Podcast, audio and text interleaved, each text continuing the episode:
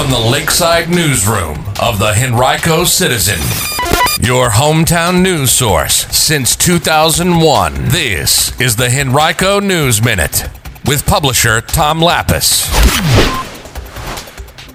Minor injuries from a school bus accident in Henrico and a former popular Richmond restaurant has new life in Henrico. We'll tell you more in today's Henrico News Minute for Wednesday, March 2nd, 2022. And now for the news. Four people suffered minor injuries when a Henrico County school bus was struck by a private vehicle. It happened yesterday about 5 o'clock at the intersection of North New Avenue and East Vine Street. There were 18 people aboard the bus at the time of the crash, according to Henrico Police. Four were transported to local medical facilities with minor injuries. The driver of the Hyundai that struck the bus was charged for failing to stop at a stop sign. A former Richmond restaurant is reopening in Henrico.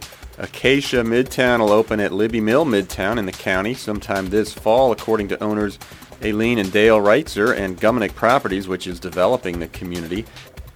The Reitzers operated their original Carytown location from its opening in February 1998 until a month or so before the pandemic began in 2020. Then they sold the building. Dale Reitzer is a four-time nominee for the James Beard Foundation's Best Chef Mid-Atlantic Award. Aileen Reitzer is the founder of Richmond Restaurant Week. Crossover Healthcare Ministry has earned three large grant awards from local foundations to support its women's health and OB program.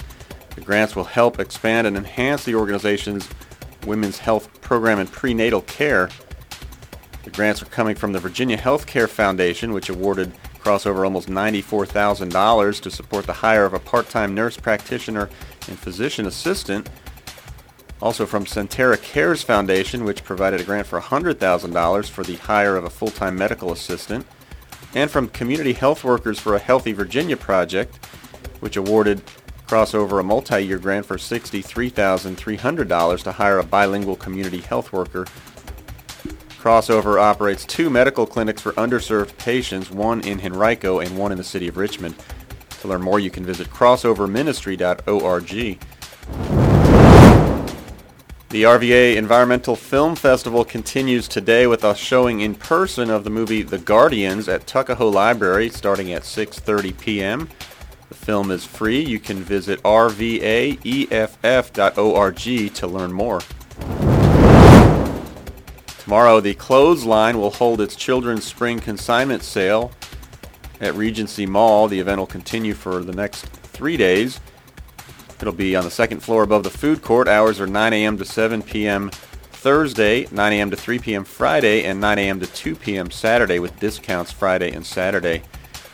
For details, visit theclothesline.us.